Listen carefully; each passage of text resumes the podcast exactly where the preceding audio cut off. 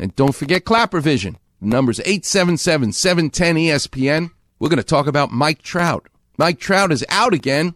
First it was back spasm, and now it's his left rib. What's a Klapper Vision for your rib cage? Well, my father was a carpenter. He knew what a two by four was. He taught me what a two by four was because it was two inches by four inches and it was a wooden stud. Now they don't even make them out of wood. But the framing of a house with two by fours is the Klapper vision for your rib cage. The sheetrock, the drywall, the paint on the outside, the stucco, those are your muscles and skin that drape the framing of the house. Two by fours, that's your rib cage. You bust your two by four inside the wall, you better worry that the wall of the house could start to come down. That is a painful injury, Mike Trout. That's the Klapper vision for my favorite baseball player in Los Angeles.